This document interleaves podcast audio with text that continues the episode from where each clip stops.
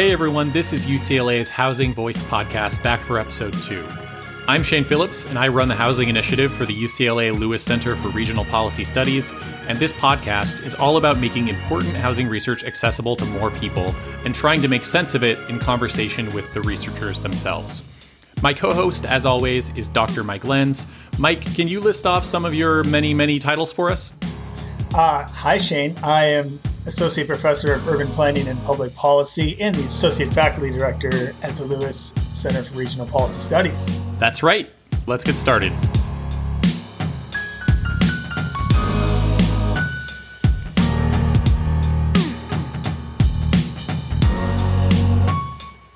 Today, Mike and I are joined by a new member of the UCLA faculty, Professor Jose Loya.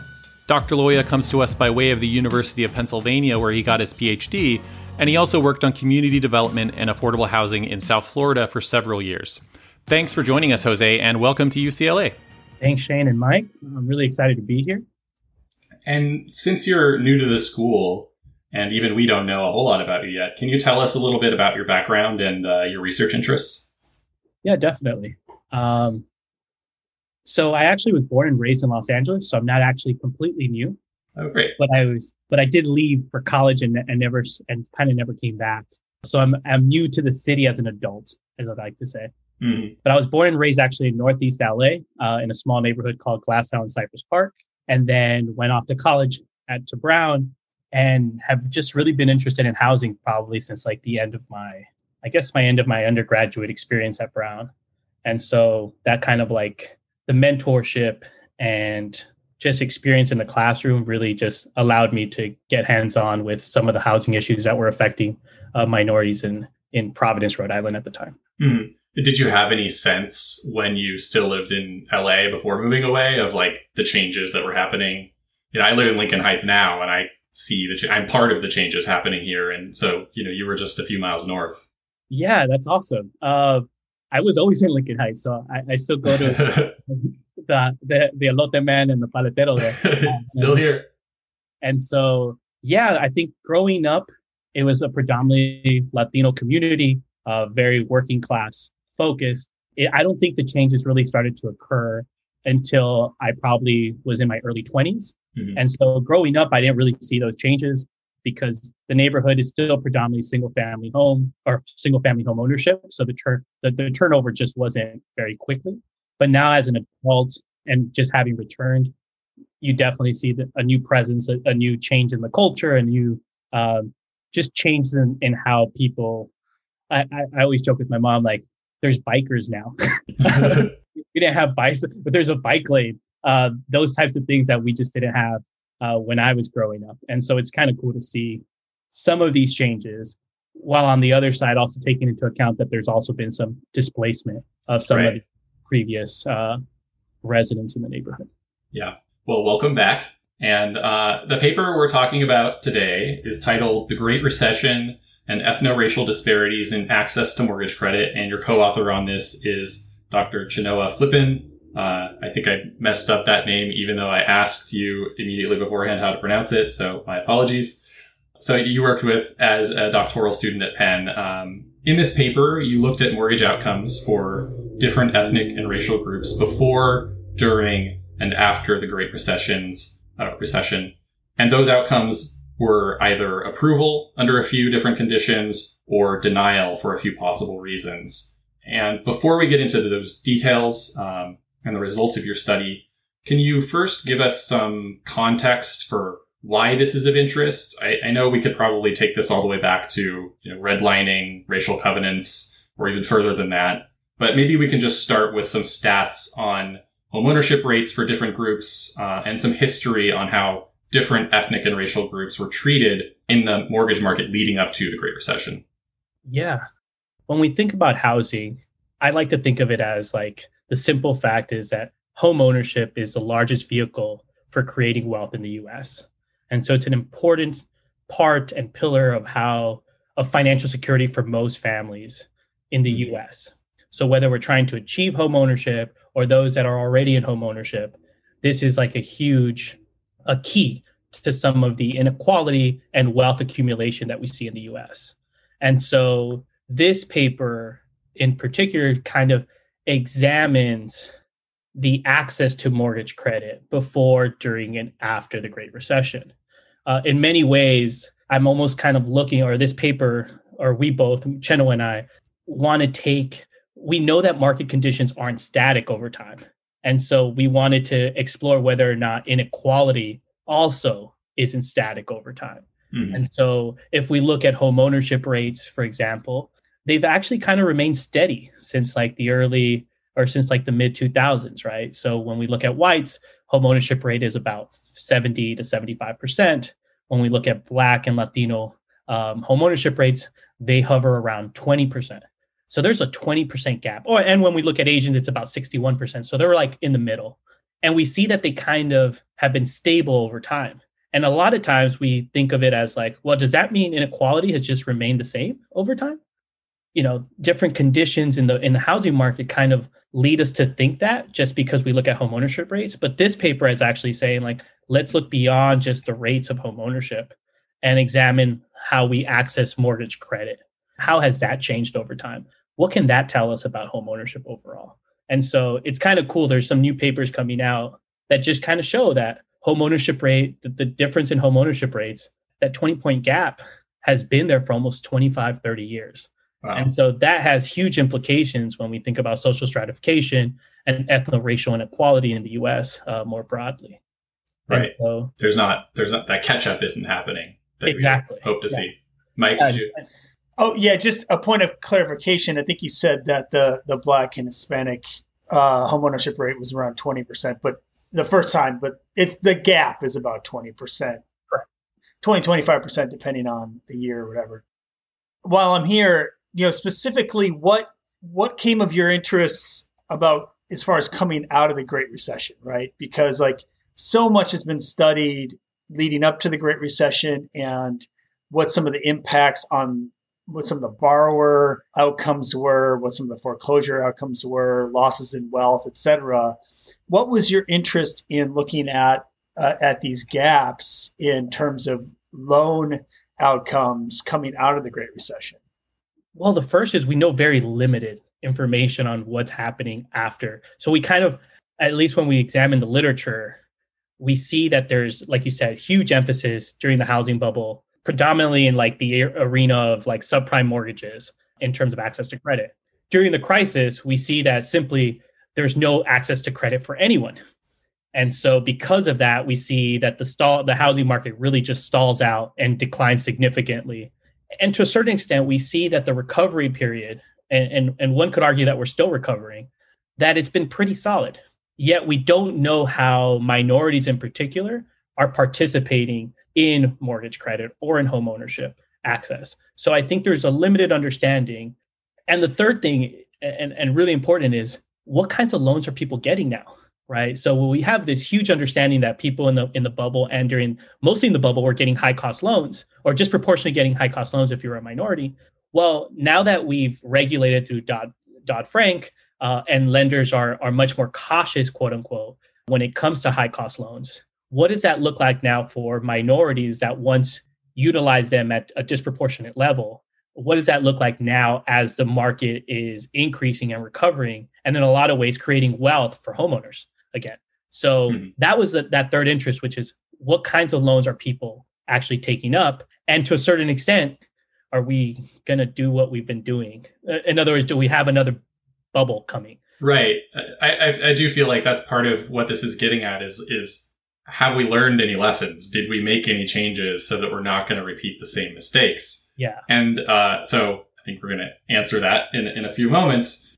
For this study, you're, as we said, you're expanding on what we know from before and during the Great Recession and comparing that to the post-recession period up through 2017 for this paper. And to set the stage here, you have mortgage applicants who can be approved with either a conventional loan, so kind of normal standard interest rates, or a high cost loan, which is, you know, a couple points above. So like if a standard loan is 4%, they might be getting like a 6% interest mortgage or something like that. And those high cost loans are sort of, I don't think they're exactly the same thing, but they're sort of analogous to the subprime loans that we're kind of more familiar with. And then Alternatively, if they're rejected, they could be rejected due to bad credit, or they could be rejected for a, quote, other reason, unquote. So you looked at these data for Black, White, Asian, and Latino applicants for every year from 2004 to 2017. What did you find? So we found three interesting things. The first one, which I guess I was alluding to in the beginning, was that, in fact, ethno-racial inequality is heavily tied to market conditions. And what I mean by that is when times are good, we see large inequality or large ethno-racial inequality in the mortgage market.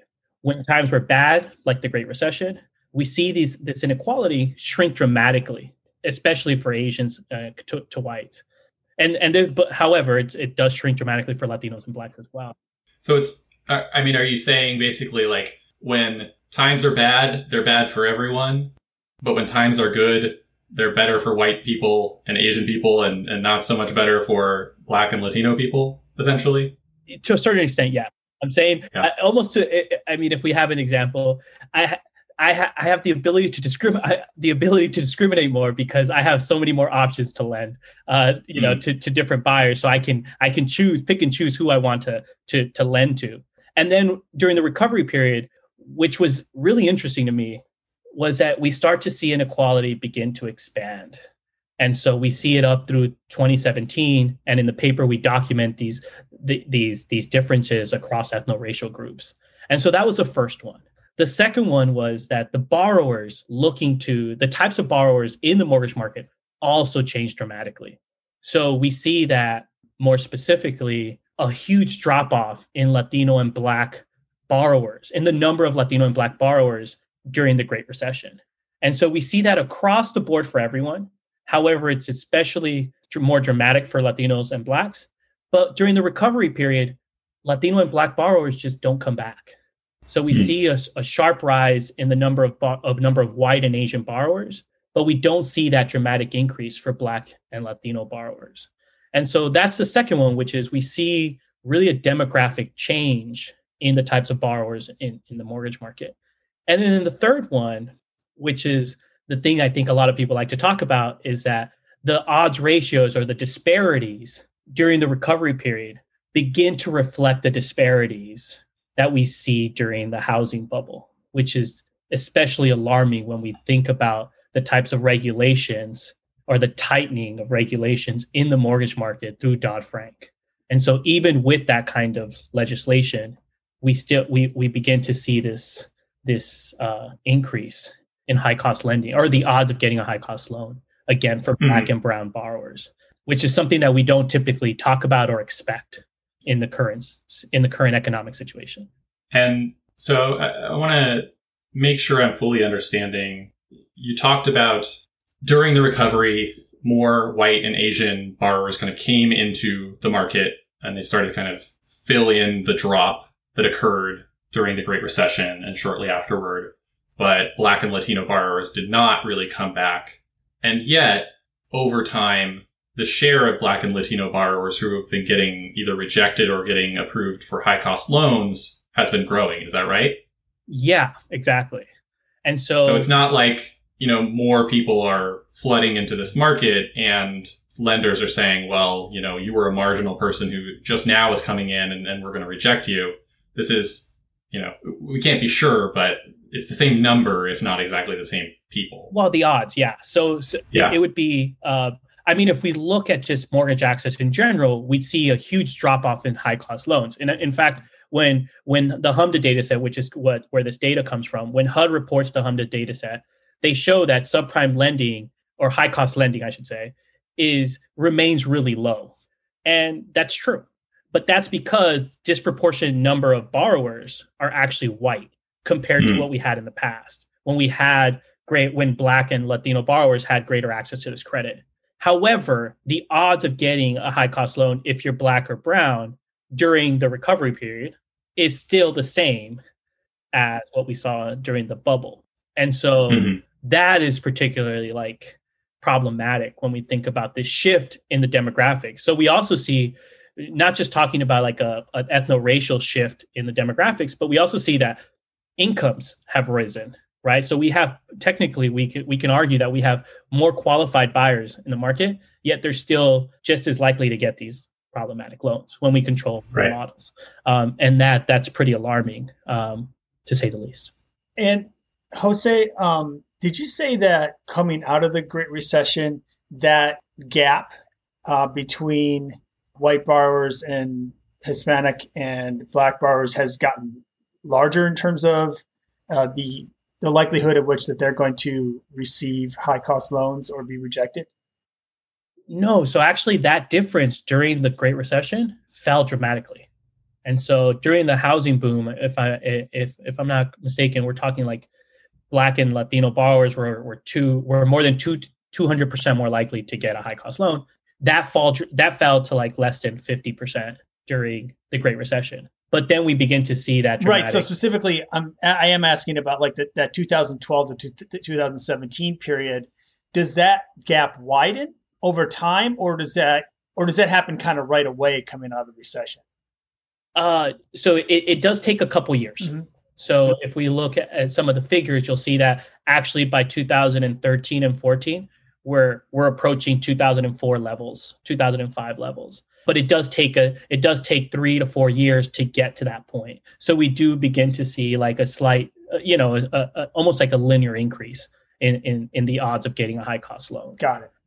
And I would say that increase is only magnified, or is very dependent on the type of neighborhood that people are applying to. So we see that increase is more dramatic in predominantly non-white neighborhoods. Yeah, so that's what I want. That's another thing I wanted to follow up on, of course, is like the neighborhood story, because some people, well, there's a couple things going on with why there might be racial disparities here. And the, Achilles heel of the Home Mortgage Disclosure Act, or HMDA data, is that you don't have credit scores, right? You don't know exactly like everything about the borrowers. And so you can't make perfect apples to apples comparisons. So some might say, lenders are making judgments based on creditworthiness. And then another person might also say, and because of racial segregation in this country, there might be riskier investments in predominantly minority neighborhoods. And again, lenders are making good judgments based on like not really wanting to lend in those areas. And of course, we've got legislation to that has dealt with that over the years. But like, how do you think about kind of those two issues with the lender perspective? Yeah, no, that's a great question. So I think there's two ways. I'll tack the neighborhood one first because I think it's a little easier. Which is in the mod or in the paper, we also want to control for these economic factors in the neighborhood. So in addition to the borrower characteristics like loan income and loan amounts, we also took a look at like local labor markets, so unemployment in the area. We looked at the income in the actual neighborhood or census tract of which they were trying to buy the home, in addition to just examining the ethno-racial makeup of that neighborhood. And so that's kind of how we tried to look at some of that. We also took into account, so Massey and Rue have created, have access to credit scores in an area. And so it's like more of a contextual variable. It's not really going to do much. Just because the country's so large and you're just getting an average effect. However, I would say that when it comes to the lack of credit score, I agree. The data set doesn't have credit score. However, one of the interesting parts about this paper is that we disentangle the outcome. And one of the outcomes is a denial due to bad credit. And that's especially important because theoretically, I can now, with that variable, I can quote unquote say, well, I'm controlling for credit. These are all people that have technically have bad credit. So everyone in this sample, or at least in this outcome, has had, like, the bank has provided a reason for that this individual has higher risk. And so by doing that, or having that category on its own, we should see essentially noise in a lot of ways, right? We shouldn't see any variation. We shouldn't see the same type of pattern that we would see in high cost loans or denials due to other reasons. But in fact, it's the same pattern, right? So even if we think about like, well, what about the credit? Maybe the credit would mitigate this entire pattern. Well, this one outcome which the banks themselves have to provide a reason for when an individual gets denied, these are all people that, quote unquote, are higher risk or economically higher risk. And yet that same pattern that we see with Black and Latino borrowers is maintained. Right. And so I think when I was presenting this paper at conferences, that was the big one. I remember a couple of bankers and an economist came up and they was like, that's why your paper makes sense. Not for this other stuff, but because I was able to technically control to a certain extent some of the applicants by saying, well, actually all of them have bad credit. So there shouldn't be any ethno-racial, the disparities should almost, there should be noise, right? We shouldn't see a pattern. And yet that pattern is still maintained. And so I think that was what, pushed this paper along. And that's a good lead into, so one reason for rejection was bad credit. That's very explicit. The other reason is just other reasons. Yeah. And so it can mean a lot of different things. And those other reasons, rejections, were much higher for Black and Latino applicants than for white or Asian applicants. You could say, the other reason is just outright discrimination, but it's hard to know given the catch-all nature of that term. So are lenders required to provide any other information beyond checking this other reasons box? Or how do you interpret that outcome for people and particularly the disparity in that outcome? Yeah, that's a really excellent question. So as part of HMDA, in addition to just the application outcome, if an individual is denied, each institution has to provide a reason for that denial. And there are 9 different reasons, 8 of which I call bad credit. So for instance, an individual can be denied because their employment history, they have an incomplete employment history. Their debt to income ratio is really high. They don't have enough of a down payment or collateral. Their credit score is poor. They don't have enough. Their income doesn't meet the threshold. There's various economic reasons, right? So that's why I call it bad credit. However, there is this one reason. So the banks or the financial institutions do have to provide a reason to the borrower as to why they were denied. And this one reason that it has nothing to do with, I would like to argue, is not economically driven, is you can be denied simply for other reasons. It's unclear what those other reasons are, but we know that it's probably not related to economic reasons, because had it been an economic reason, they would have checked off one of the other 8 boxes. Yeah, they have plenty of other choices for that. And so for the most part, that's why we separated that one out, because it was enough. There was enough individuals or the proportion of people that were being rejected were enough to actually consider it its own category. So it wasn't just like a random less than half a percentage point or a few thousand people when we're talking about millions of observations. This was a significant component for a lot of Black and Latino borrowers. So they were simply being denied due to other reasons. And in fact, I actually saw a letter once that was like, you've been denied. And your reason is unspecified. And so they do have to provide this reason, but it's unclear what that reason actually is. That's why we put it in quotes. It's literally when they have to submit this to the federal government, it's other.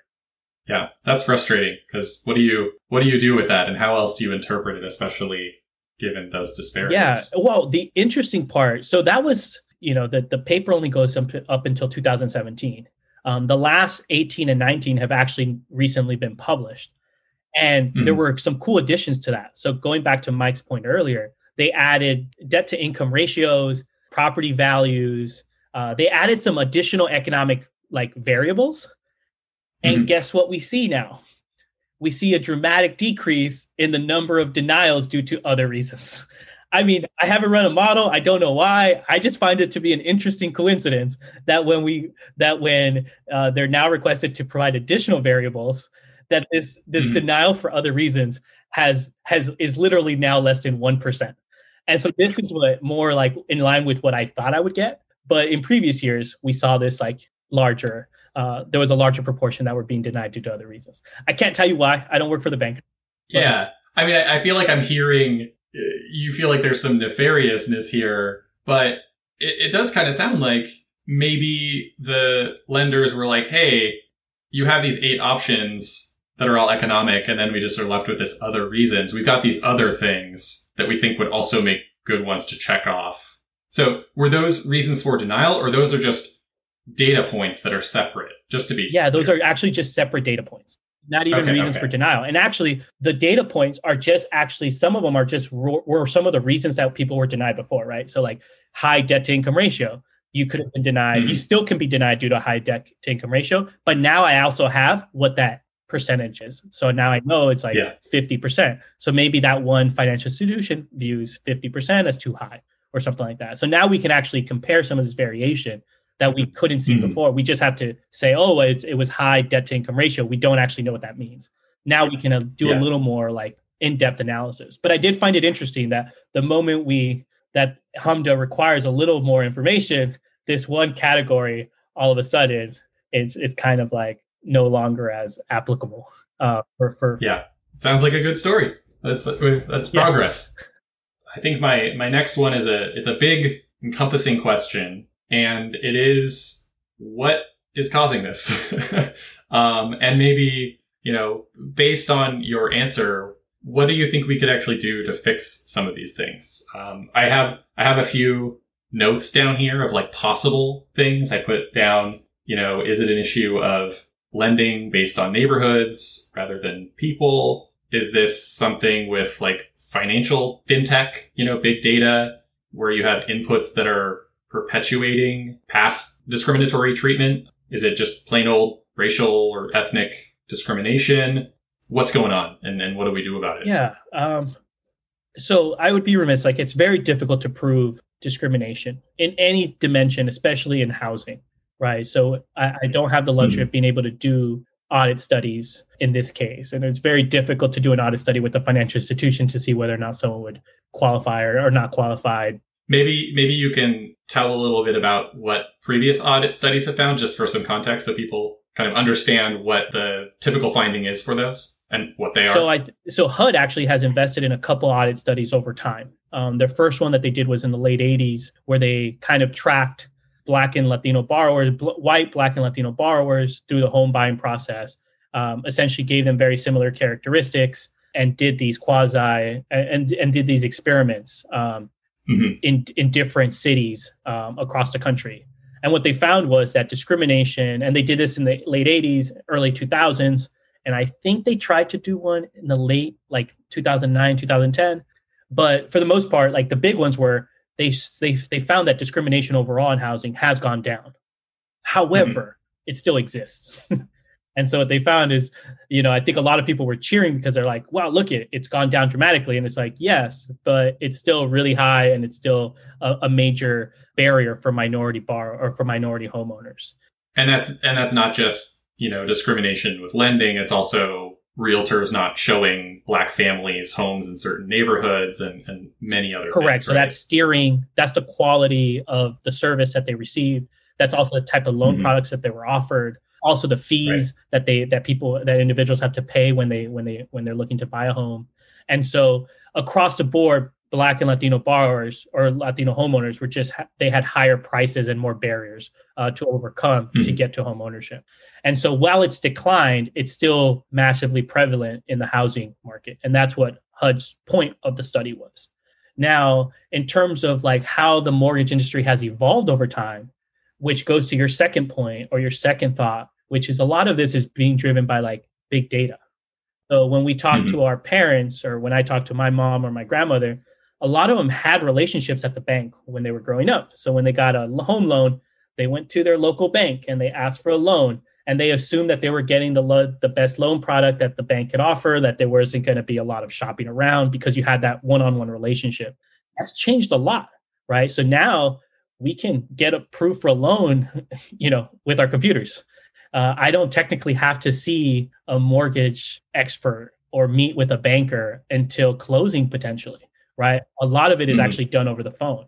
And so if a lot of the major financial institutions, if you were even interested in buying a home, they're just going to put you on a phone at the bank because they don't have a mortgage broker there.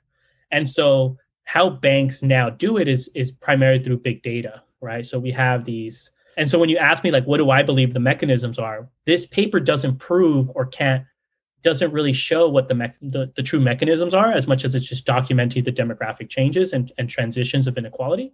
But I would argue, like, if I was to read beyond my paper and just in the literature in general, that at least in the mortgage market, we are replicating the type of society through our big data analysis that financial institutions are using. And so that's, you know, big data only is only as good as the data that you have.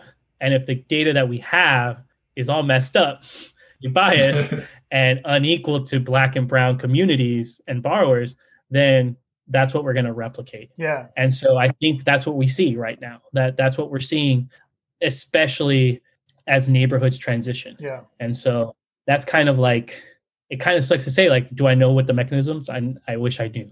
I have an idea. Yeah. But yeah. I mean, on the like big data algorithm front, you know, I'm far from an expert on this at all, but it sounds to me like the evidence is pretty strong that the algorithm is not a sentient being and can't see race, but the algorithm is racist.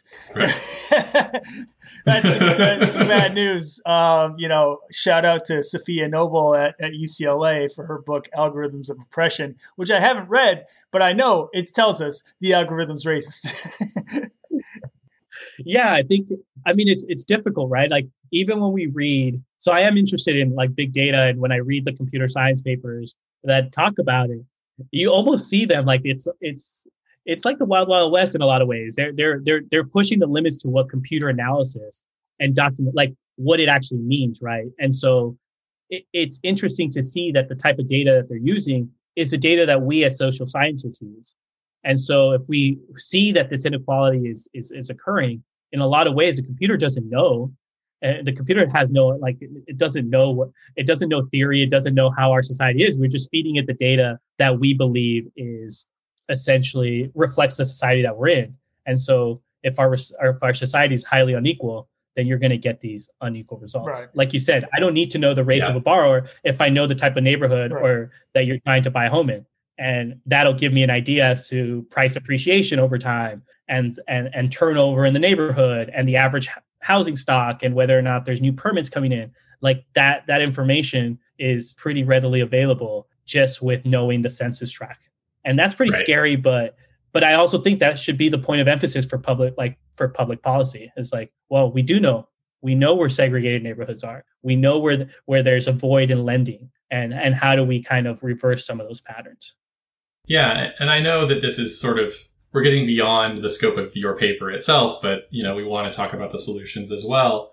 We know that there has been progress made, as you said. Discrimination is not as bad in the housing market as it used to be prior to the Fair Housing Act, and presumably it's improved fairly incrementally. But you know, what else can we do? Because it's clear that the Fair Housing Act, the anti-discrimination provisions, the audit studies are not doing enough.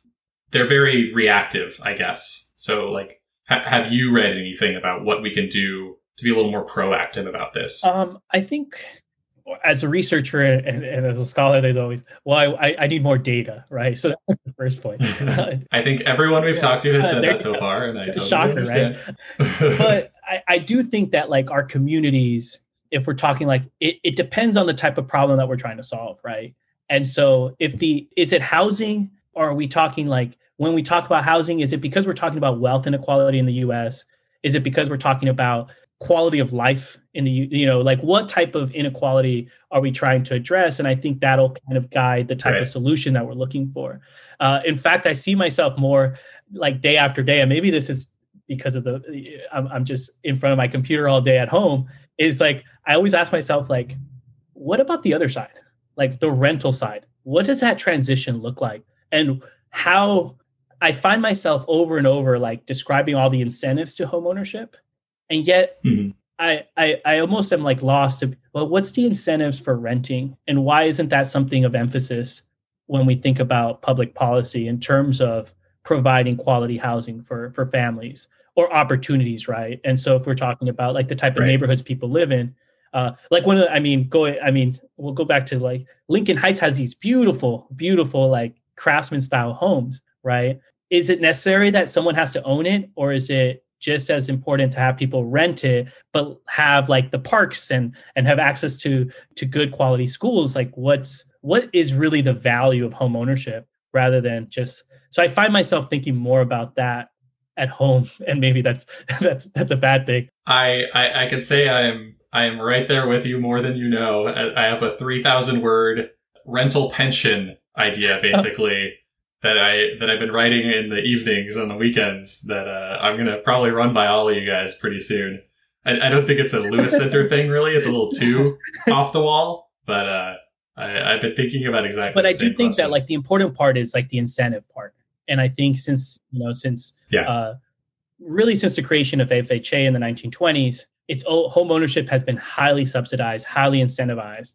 And I think to a certain extent, even me as a scholar, I lose focus as to like, well, what's the other side? Can we create incentives for renting? Is there an opportunity for renters to also increase, social mobility or decrease the wealth gap that we currently see? So I'm concerned with the wealth gap. And so that's where I would probably focus my attention. When it comes to it's hard for me to shut up right now because I'm somebody who studies the rental side far more than I study the home ownership side, right? And to me, like what makes one thing that makes your paper so important and interesting is like I bristle at this idea that home ownership has to be widespread in order to create wealth, right? Because I don't think a home should be such a source of wealth for people or should take up so much of their total wealth pie, right? Like, I think a lot of bad things come from that. And, we'll talk about some of those things on like 7 other podcasts. But like, to me, what really like makes me, gnash my teeth when I read this paper is I think about why we think of homeownership as such a wealth builder is because it used to be an incredible wealth builder in the United States, largely for white people, because we essentially banned non-white people and mostly black people in cities across the country from owning homes just when it was a perfect time to buy a cheap house that was 20 years later going to be 5 times as expensive, right? And so that, but I think that you're studying a different but similar time period, right? Where like coming out of the Great Recession, there were a lot of great deals. We saw this housing market collapse in so many places. And I was one person in 2012 who bought a house. And this house is now a lot more expensive than it was then. And I got lucky. But like, if the mortgage market was like, oh, let's get back to our discriminating ways, that's really, really bad, because this is again, a pretty good time. This was a good time period over the last 8 years or so to build that wealth. And that just feels really, that makes me mad, very mad. And I think we're kind of, our minds are warped a little bit living in California, where we kind of assume it's just like normal that all property appreciates in value at this rapid pace. But like, if you bought a home in Cleveland 30 or 40 years ago, like you're worse off than if you had not bought at all. And so, I 100% agree with all that. Yeah. I know we got to wrap up here pretty quick, but I try to ask this of all the researchers we bring on. With this paper, were there any questions that you weren't able to resolve, something that you're kind of looking to address in the future without giving too much away and allowing people to scoop you? Well, I mean, they could try. So I would actually like it. I'm interested to see. So one of the things that we did was just the neighborhood, racial composition, and the composition of the borrower. But I'm actually also really interested, kind of like what Mike's point and what we kind of brought up in the last few minutes, which is, what happened? Like, what's the impact of the credit market on low-income Blacks and Latinos versus high-income Blacks and Latinos through these different stages? And did access look differently for all of them when we think about whites, Blacks, Latinos, and Asians? And so I think the next, essentially that's the paper, right? And so the next one is to look at, well, what does that look like for in terms of different socioeconomic classes, in terms of their access to mortgage credit? And does that tell us more? Maybe this idea of wealth, like that we sell people, or this idea of homeownership that we sell low-income individuals or low-income families, maybe it's a farce. Maybe there are no low-income families that are actually trying to purchase a home, and so we're selling this idea that they have limited access to. And so that's my next interest. I remember pulling up some data years ago, just looking at different cities, their median value and how much it had grown over a 20 or 30 year period.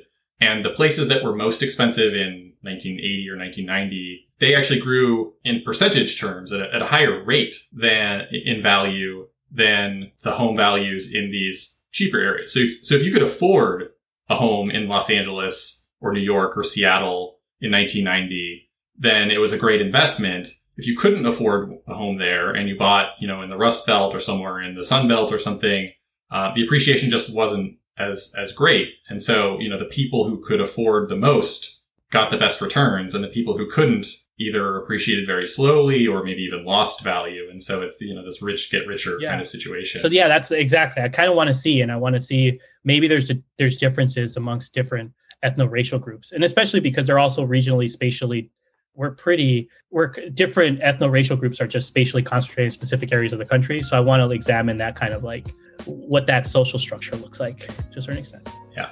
All right. Well, I think we're all done here. So thank you so much for joining us, Jose. Thank you. Thanks, Jose. Thanks, Mike and Shane. Have a great day.